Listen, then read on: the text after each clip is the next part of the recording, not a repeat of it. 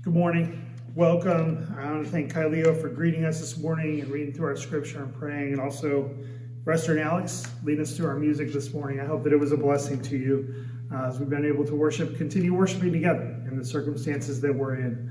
Uh, we are, as has already been read, we're going to be in Hebrews 11. So I would encourage you turn in your Bibles there, no matter where you are. If you're sitting at home, sitting on the couch, uh, wherever, open Scripture, take a look at it with us. We're going to be looking at verses 8 through 16 in Hebrews 11 this morning. So please turn there with me, follow along with us. We've been in this uh, series in Hebrews, uh, focusing on the fact that Jesus is greater than anything you put on the other side of the equation. And particularly as we've gotten into Hebrews 11, we've been focusing in on the faith of those who have gone before. So as we've been focusing on that, we've had some key characters that God has walked us through in Hebrews 11. I'm hopeful that you've been with us and been tracking with us.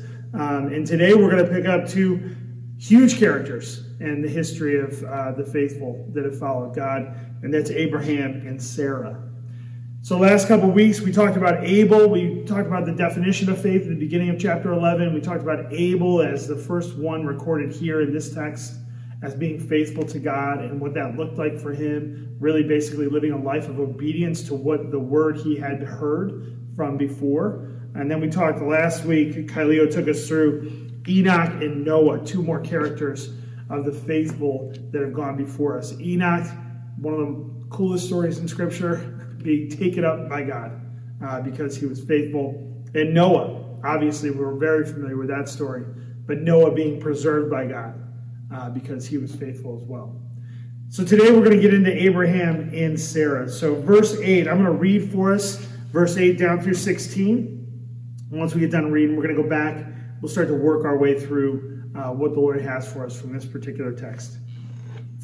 Hebrews chapter 11, verse 8 again it says, By faith, Abraham obeyed when he was called to go out to a place that he was to receive as an inheritance. And he went out not, not knowing where he was going. By faith, he went to live in the land of promise, as in a foreign land, living in tents with Isaac and Jacob, heirs with him of the same promise. For he was looking forward to the city that has foundations, whose designer and builder is God. We're actually going to pause there for now. And we'll start to work that through before we get into our next character in, in verse 11 with Sarah. So, Abraham. Abraham is this one, right? When you were a kid, I remember being a kid and singing this song, Father Abraham, right? So familiar to you. I'm not going to sing it because it also includes dancing and some other stuff that would look really awkward. So, uh, we're just going to go with the fact that Abraham is a well known character from the patriarchs in the life of Israel and in the, the history of the people of God. He, in fact, is the father of the believers, that's how he's relayed all through Scripture. Was he the first one that followed God in faith? No, he wasn't. But as far as the economy of how God dealt with his people, there was a direct transition in Genesis chapter 11. So, in order to get context for most of these stories that we've been working through in Hebrews 11, we've got to go back to the stories that are previously in Scripture. So I'm going to have you put your finger, keep your finger in Hebrews 11 or a marker, or if you're a regular attender here uh, in the normal times with us at Real Life Church, you have one of these. You have your Scripture journal. So have that open. You can keep that in Hebrews 11, but also take the Word of God and turn back to Genesis chapter 11 with me. As you go back to Genesis chapter 11, um, this is the context for which we are picking up the story in Hebrews 11. We got to constantly remember, right? The believers that we're hearing from the writer of Hebrews were unbelievably familiar with this story. They were Hebrews. This was their history, it was their family story. But we need to make sure that we're familiarized as well. There's a change here that happens in Hebrews 12 when Abraham is called by God. In Hebrews 11, this is the transition we see happen. It's the Tower of Babel. If you're not familiar with the story, we're not going to read it all the way through, but in Hebrews 11, the Tower of Babel is basically when, previous to that, God had a general relationship with all of mankind. He, he spoke to all mankind, he worked with them. He basically had this general relationship with mankind. In Genesis 11, this changes because of the act at the Tower of Babel. Mankind organizes in a way to revolt against God, to basically try to be God. And in that, God changes how he's going to work with mankind in that time. He judges them, they're scattered, they're put into different languages so they can't communicate, and they scatter throughout the different parts of the world. And in Genesis 12, following that, we see how God chooses to carry on his story with man. He chooses Abram. And Abram is basically this guy who comes from a heathen background. So as we look in Joshua chapter 24, verse 2, and you don't have to turn there with me, stay in Genesis, but I'm going to read for you Joshua chapter 24, verse 2, that gives us a little context for the life of Abraham before his calling by God. In Joshua 24, 2, it says, And Joshua said to all the people, Thus says the Lord, the God of Israel, Long ago your fathers lived beyond the Euphrates, Terah, the father of Abraham and of Nahor, and they served other gods. So we know this from Abraham's story that before God calls him out, his family is not a believing, faithful family. They're a heathen family that serves other gods. We don't totally know because we're not totally described to us what God saw uniquely in Abram that he picked him to be the father of Israel and the father of his people going forward, but we know that he did pick Abram. It's recorded for us. But Abram comes from a family not of God-fearers, of ones who served other gods. That's good news for some of us, right? Some of us don't have a family history of faithful God followers and God-fearers. That doesn't mean in any effect that God can't call you, God can't equip you, and God can't use you. Abraham being the ultimate example of that. Coming from a heathen family, God calls him and establishes his people through Abraham. So God can call and use any of us. That's the context in Genesis 11 that leads up to the calling of Abram. And in Hebrews 11, what we're looking at is how God calls Abraham and how Abraham responds. That essentially starts in Genesis 12 and the story of Abraham. You know, we talked about Enoch was just a little a little recording in Scripture. Abel was a few verses in, at the beginning of Genesis, but Abraham actually has an extensive story. The story is included from Genesis 12 all the way through Genesis 25. So, if you want to get more familiar with the story of Abraham, I would encourage you to go read those chapters. Walk your way all the way through his life, how God loved him, how God forgave him, how he repented, and how God continued to use him all the way through to his death that's recorded for us in Genesis 25. So there's there's a good 13 chapters there about the life of Abraham.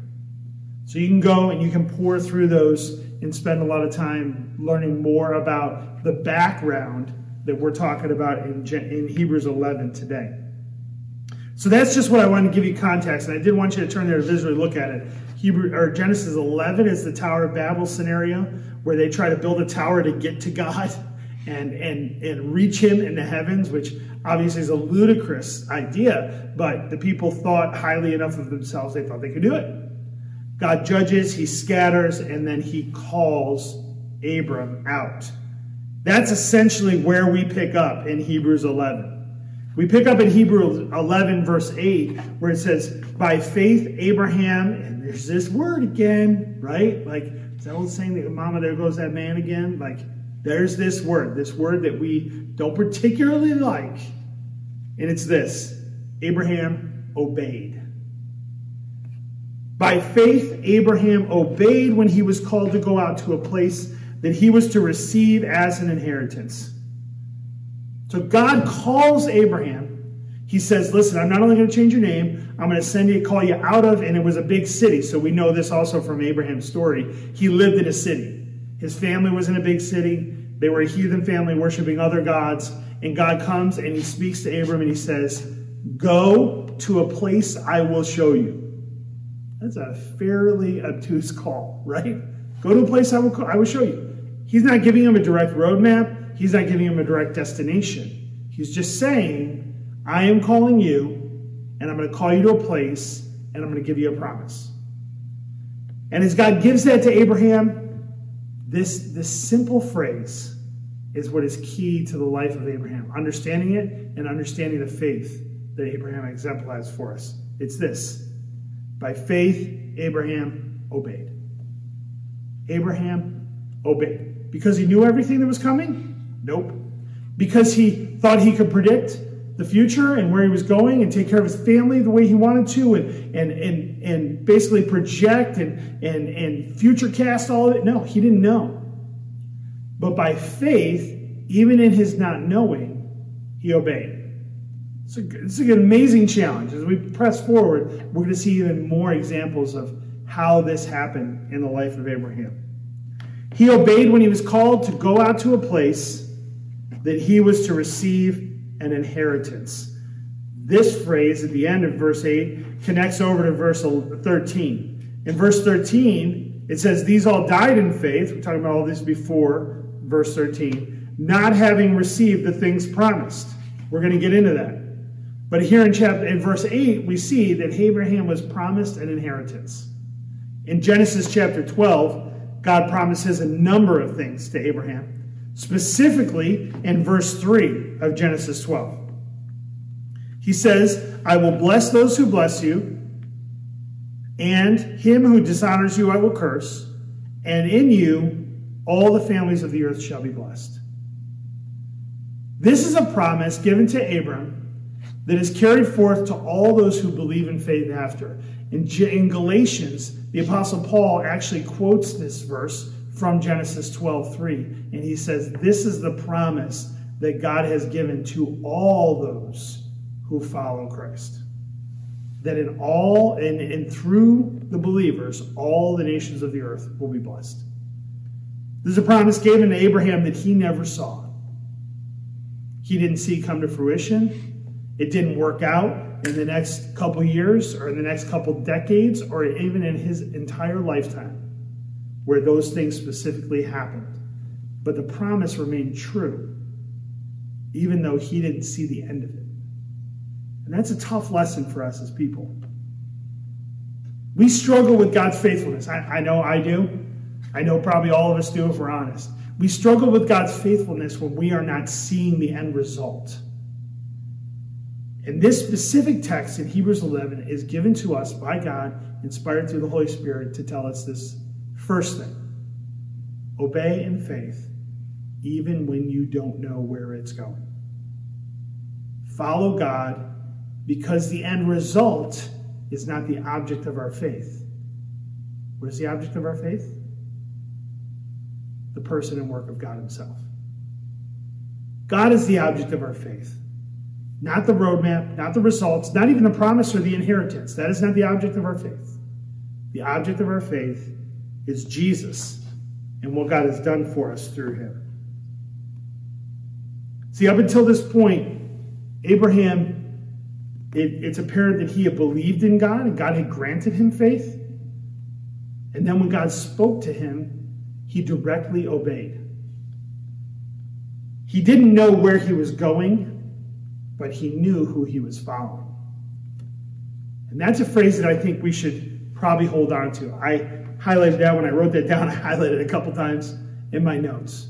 So if you're a note taker, you're doing something, this is one that you probably want to jot down. Abraham didn't know where he was going, but he knew who he was following. And that was enough for him to obey. Knowing the character of God, knowing what had been revealed to him, about how God works and what God does and how God created and how God loves, that was enough for Abraham. Not to know exactly where it was going to end up, but to know who was taking him there. The person, the character, the work of God. That's where the faith of Abraham landed. Not just in what the result was going to be.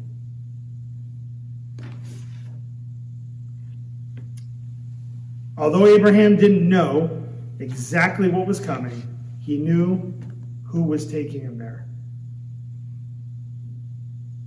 We need to hear that word in today's day and age, right?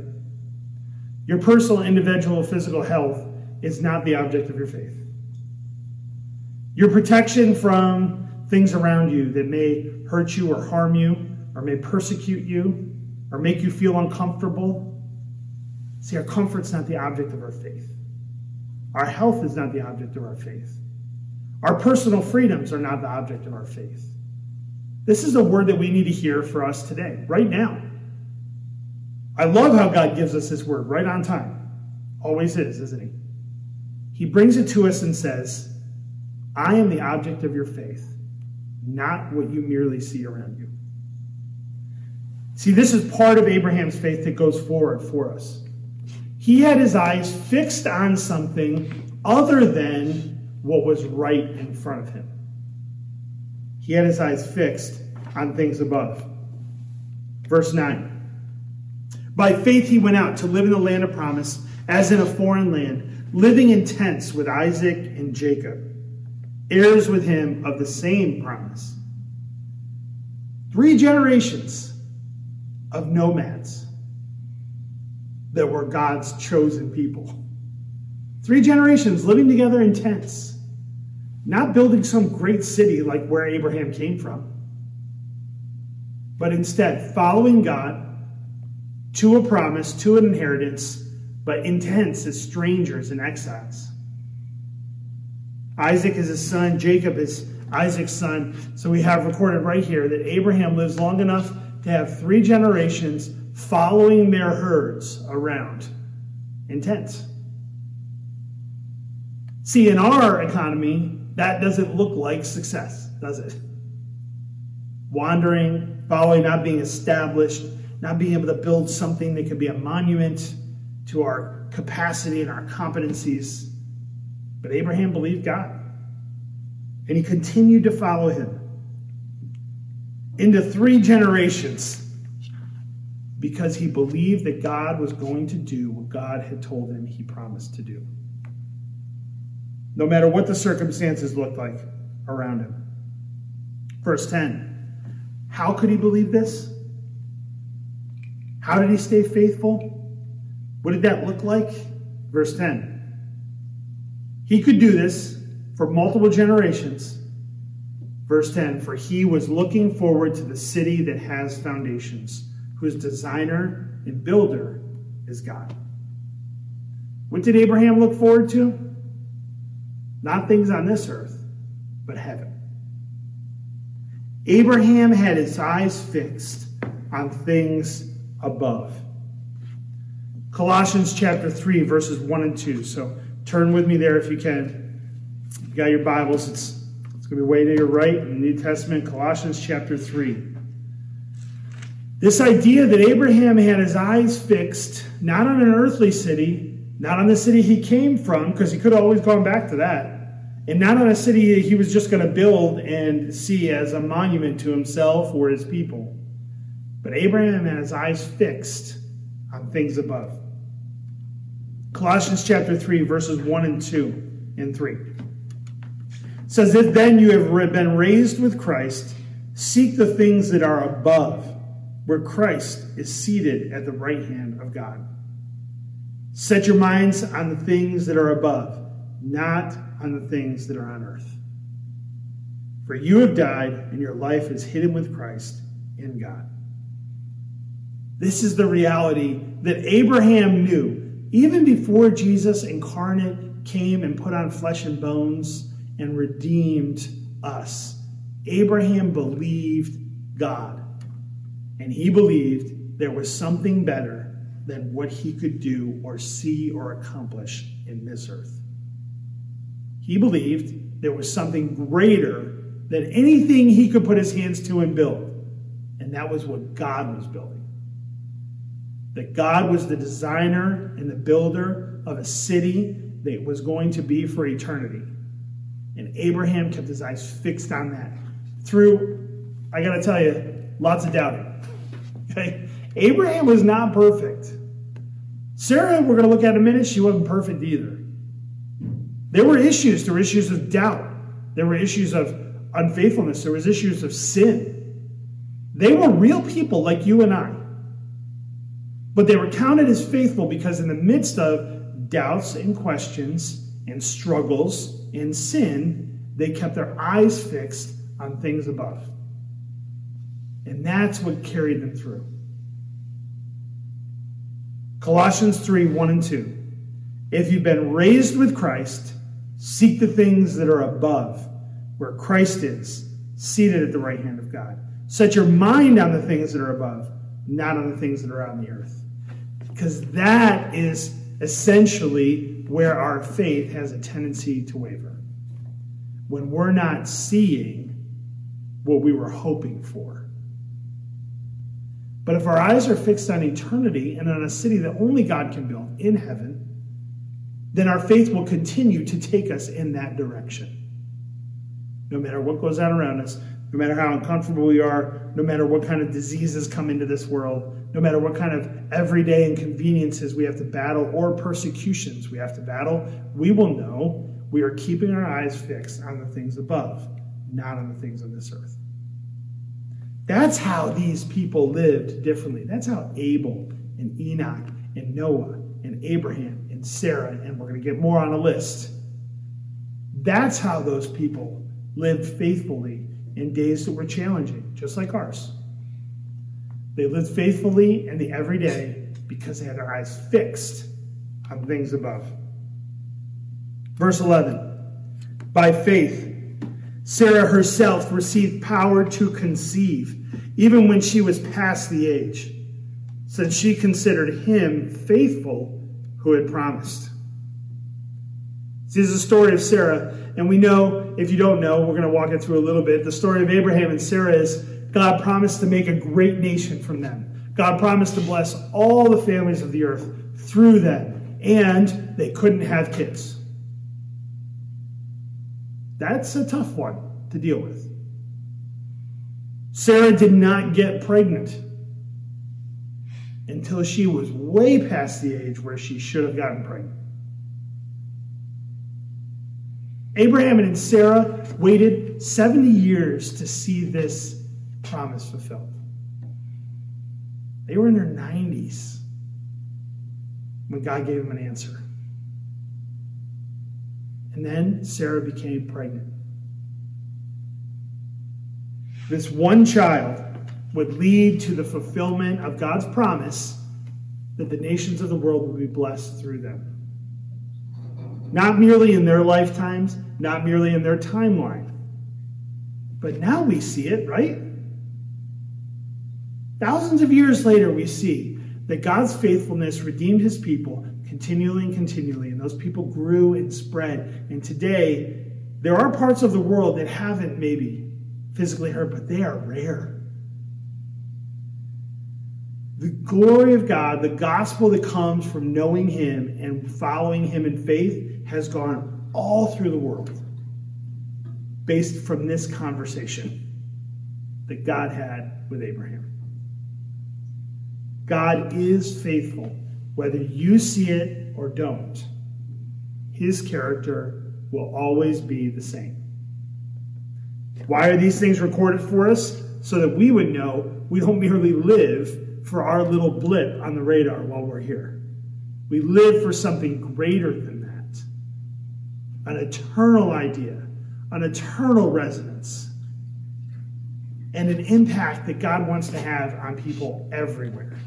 That's why we live. That's why God redeems us in Christ for something way bigger than ourselves. Now, Sarah gets included here in this chapter of faith, this, this recording of saints, even though when God told her this and she was very elderly and didn't have any kids, she laughed at him. So, how could you say Sarah laughed at God at the revelation of this promise? How is she considered faithful? Well, here's how, and maybe this will give you hope. Maybe this will give me more hope. Because Sarah did laugh at the announcement that she would have a great nation come from her. But then, when she realized the message truly was from God, she believed. She laughed because she didn't see how it was going to be possible. She laughed because actually, in, in her human eyes and what she was looking at, it wasn't possible. But we know God did judge her some for that laughter, but her son's name is Isaac, which means laughter. We know that Sarah, once she did understand and realize that that message and that promise was from God to her and to Abraham, she believed it. And she lived a life of faith from there on. See, this gives us some hope, right? You don't have to perfectly respond immediately every single time in order to be faithful to God because He's gracious.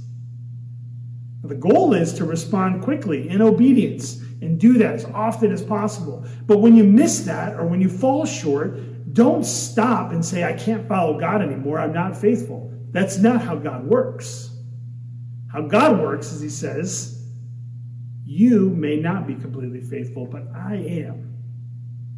So I'm not going to leave you nor forsake you. And just like Sarah, we can circle back and say, I thought that was a crazy, preposterous promise, but it came from God. So I'm going to go with it. Because just like Abraham, her husband, even if you don't know how you're going to get there, if you know who's taking you there, you can respond in faith. Verse 12. Therefore, from one man, and him as good as dead, that's Abraham, right? How about that for a quote in scripture about you, right? He was good as dead before he had any kids. Therefore, from one man, and him as good as dead, were born descendants as many as the stars of the heaven, and as many as the innumerable grains of sand by the seashore. So that's a promise that God gave Abram. He said, Your descendants will be more than the stars in heaven more than the grains of sand on the seashore. And Abraham hadn't had any kids yet. And he was, as scripture says, good as dead. But God miraculously gives him a son.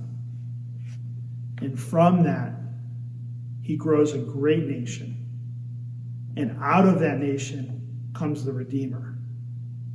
And the Redeemer grafts others into the family. And today we can say, truly, there are more followers of God that have come from Abraham's lineage, both biologically and spiritually grafted into that family, than the sand on the seashores or the stars in the heaven. It would be innumerable to actually try to count all of the Christians that have ever lived since this day with Abraham. So God's promise to him has been accomplished. In his lifetime? No. Over time? Yes. Because God's character always does what he says he's going to do. Verse 13. These all died. He's now talking about Abraham, uh, Sarah, Enoch, Noah, Abel, right? He says, all these have died in faith not having received the things promised, but having seen them and greeted them from afar off. And after acknowledging and after and having acknowledged that they were strangers and exiles on the earth. For people who speak thus make it clear that they are seeking a homeland. If they had been thinking of that land from which they had gone out, they would have had opportunity to return. Let's take a look at these verses 13 through 15 here. As we've been establishing that God's promises are for eternity, not just the here and now, not just what we see in front of us, but forever, we see this section here where the author says, All these people died in faith. They didn't see the culmination of the promises, they didn't get to. And if that's all that they had been living for, what they were going to get to see, they could have gone back to where they came from and saw a big city. And they would have just returned. But these people are regarded as faithful and having even died in faith because they simply kept their eyes fixed above. This is the everyday piece of following God in faith, of growing in our spiritual maturity, of being accurate in our understanding that God lives for eternity. And we can trust him and keep our eyes fixed on that. See, at first, Sarah even laughed, but then she considered him faithful. That's what the verse says. Even in her laughter and her doubting, she considered him. Who? God. She considered him faithful who had made the promise. What do you need to hear about that today for you? What is it? Which piece of your life do you need to remember that God is faithful in because He has promised? He's promised to protect you, He's promised to love you, He's promised to give you grace and forgiveness, He's promised to use you in His kingdom. He's promised to provide everything you need for life and godliness. Those are all just quotes from Scripture. We know this because we know Him. And I'm not totally sure how we're all handling this time of quarantine or separation or anxiety or maybe the loss of finances and, and vocation and struggles, and we don't know what the future holds. And in that, we land right with Abraham and Sarah. It's not a bad place to be if we respond with faith and obedience. So you don't have to know the future to have peace that comes from God. You only have to know Him who is faithful, who has promised. Verse 14 says, For people who speak thus make it clear that they are seeking a homeland. See, in 13, these two couple words are used strangers and exiles. And then in 14, seeking a homeland. So if you're making notes or if you're underlining stuff, underline those. Strangers, exiles, seeking a homeland. This is the definition, another definition of the faithful. That we understand this is not our permanent home. We do not live for this. We live for heaven. Our eyes fixed on eternity. If we are to be counted as faithful, we must seek the things that are not of this earth. That's the challenge for us. We have to seek the things that are above. The promises of God have not changed. The promises he gave to Abraham, he gives to us as Abraham's descendants, whether biologically through the Hebrews and through the Jewish population or because Christ opened the doors and grafted others in to that family, we come in the line of Abraham if we are followers of Christ. And because of that, the promises are ours too. The promises are still true. If we're to be counted as faithful, we must seek the things above. Verse 16. But as it is, they desire a better country. Who desires a better country? Well, in this context, those who have already been mentioned, right? Abel, Enoch, Noah, Abraham, Sarah. Okay? But it's including all those who live lives of faith.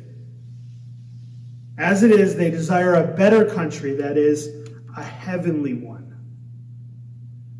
Therefore, God is not ashamed to be called their God, for he has prepared for them a city. That's a statement for you and I.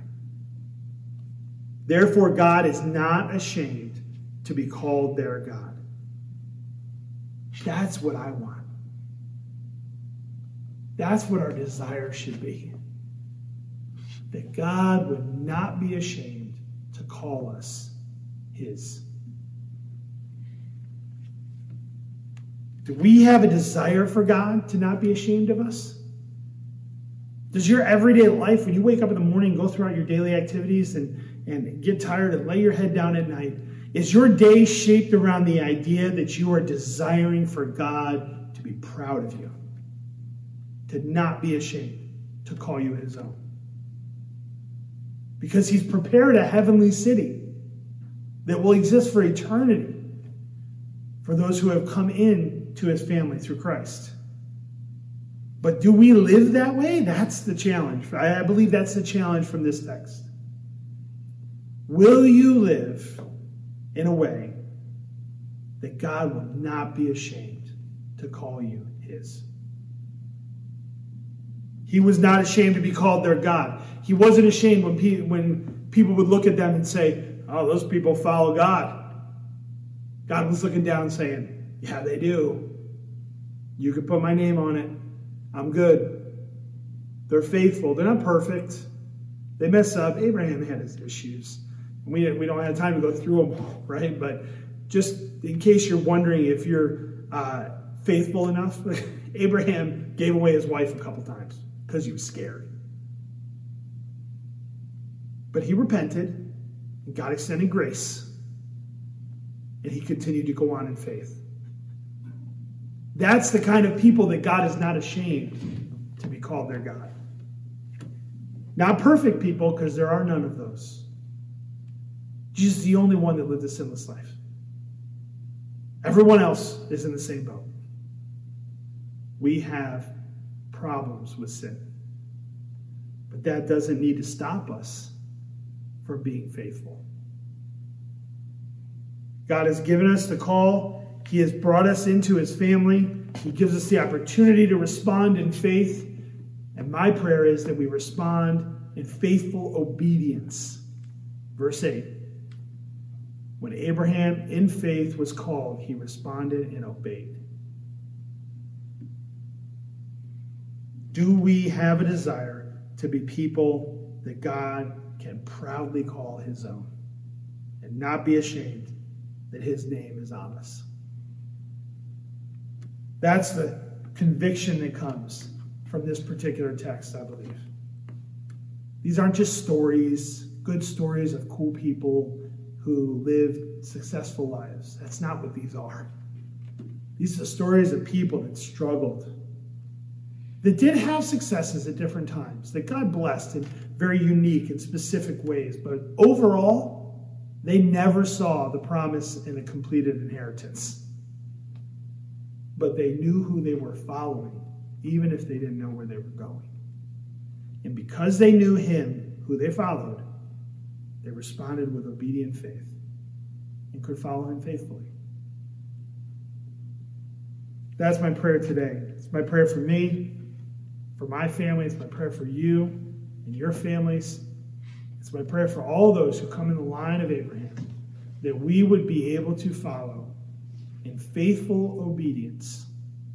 Keep your eyes fixed on the things above. Let's be like Abraham and Sarah. Let's respond to God in faith because we know him who we're following.